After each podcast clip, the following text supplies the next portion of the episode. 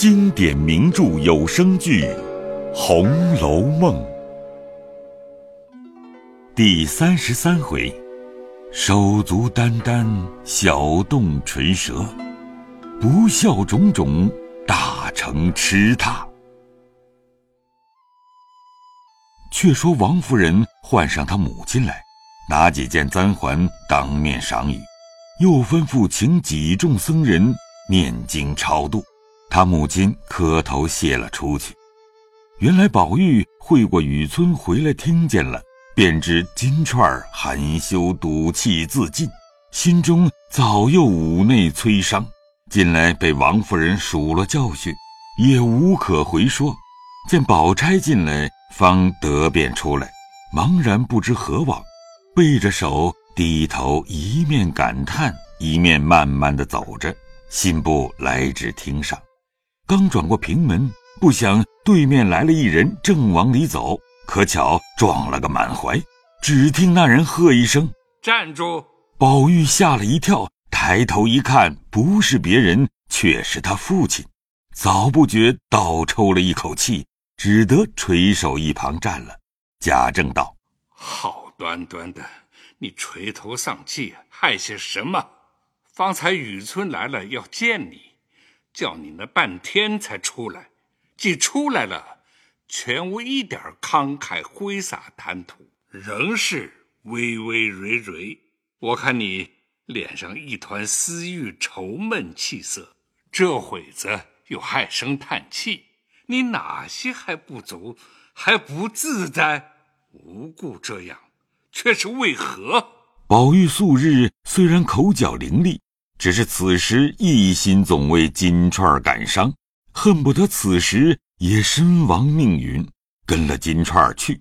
如今见了他父亲说这些话，究竟不曾听见，只是怔怔的站着。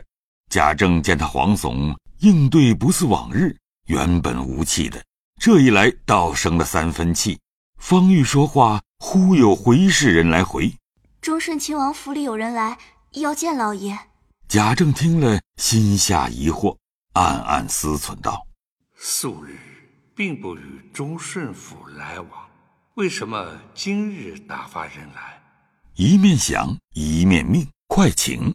急走出来看时，却是忠顺府长史官，忙接近厅上做了献茶。未及叙谈，那长史官先就说道：“下官此来，并非擅造谭府。”皆因奉王命而来，有一件事相求。看王爷面上敢烦老大人做主，不但王爷知情，且连下官辈亦感谢不尽。贾政听了这话，抓不住头脑，忙陪笑起身问道：“哦，呃，大人既奉王命而来，不知有何见谕？望大人宣明。”学生好遵谕承办，也不必承办，只用大人一句话就完了。我们府里有一个做小旦的奇官，一向好好在府里，如今竟三五日不见回去，各处去找又摸不着他的道路，因此各处查访。这一城内。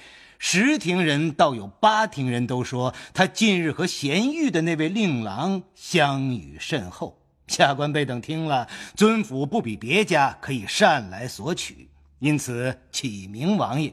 王爷一云：若是别的戏子呢，一百个也罢了。只是这奇官随机应答，谨慎老成，甚合我老人家的心，竟断断少不得此人。故此，求老大人转谕令郎，请将奇官放回。一则可为王爷谆谆奉恳，二则下官辈也可免操劳求觅之苦。说毕，忙打一躬。贾政听了这话，又惊又气，急命唤宝玉来。宝玉也不知是何缘故，忙赶来时，贾政便问：“该死的奴才！”你在家不读书也罢了，怎么又做出这些无法无天的事来？那奇官现是忠顺王爷驾前承奉的人，你是何等草芥，无故引逗他出来，如今祸及于我。宝玉听了，吓了一跳，忙回道：“实在不知此事，究竟连‘奇观’两个字不知为何物，其更又加‘引逗’二字？”说着便哭了。贾政未及开言，只见那长史官冷笑道：“哼，公子也不必掩饰，或隐藏在家，或知其下落，早说了出来，我们也少受些辛苦，岂不念公子之德？”宝玉连说不知，恐是讹传也未见得。现有据证，何必还赖？必定当着老大人说了出来。公子岂不吃亏？纪云不知此人，那红汗金子怎么到了公子腰里？宝玉听了这话，不觉轰去魂魄，目瞪口呆，心下自私：这话他如何得知？他既连这样机密事都知道了，大约别的瞒他不过，不如打发他去了，免得再说出别的事来。殷说道。嗯大人既知他的底细，如何连他置买房舍这样大事倒不晓得了？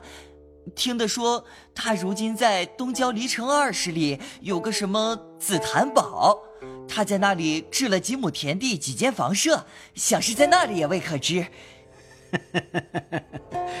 这样说，一定是在那里。我且去找一回，若有了便罢；若没有，还要来请教。说着。便忙忙的走了。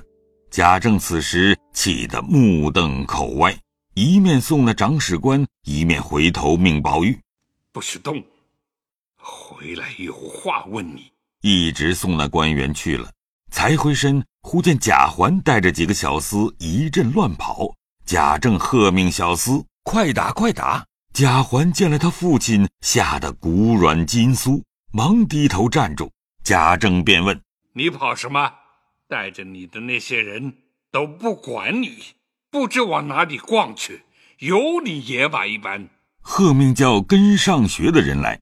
贾环见他父亲盛怒，便乘机说道：“方才原不曾跑，只因从那井边一过，那井里淹死了一个丫头。我看见人头这样大，身子这样粗，泡的实在可怕，所以才赶着跑了过来。”贾政听了惊疑，问道。好端端的谁去跳井？我家从无这样事情。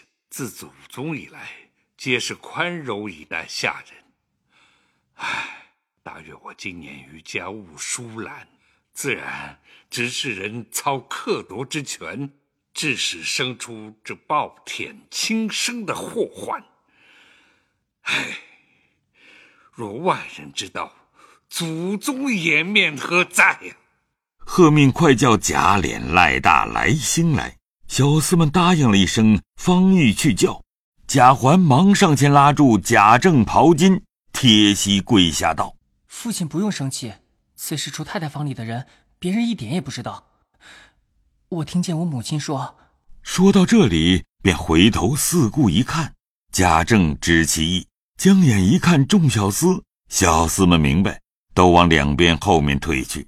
贾环便悄悄说道：“我母亲告诉我说，宝玉哥哥前日在太太屋里拉着太太的丫头金钏强奸不遂，打了一顿，那金钏便赌气投井死了。”话未说完，把个贾政气得面如金纸，大喝：“快拿宝玉来！”一面说，一面便往书房去，喝命：“再有人劝我。”我把这冠带家私一应就交与他与宝玉过去，我免不得做个罪人，把这几根烦恼鬓毛剃去，寻个干净去处自了，也免得上辱先人，下生逆子之罪。众门客仆从见贾政这个行径，便知又是为宝玉了。一个个都是弹指咬舌，连忙退出。那贾政喘吁吁的，直挺挺坐在椅子上，满面泪痕，一叠声：“拿宝玉，拿大棍，拿锁子捆上，把各门都关上。有人传信往里头去，立刻打死。众小厮们只得齐声答应。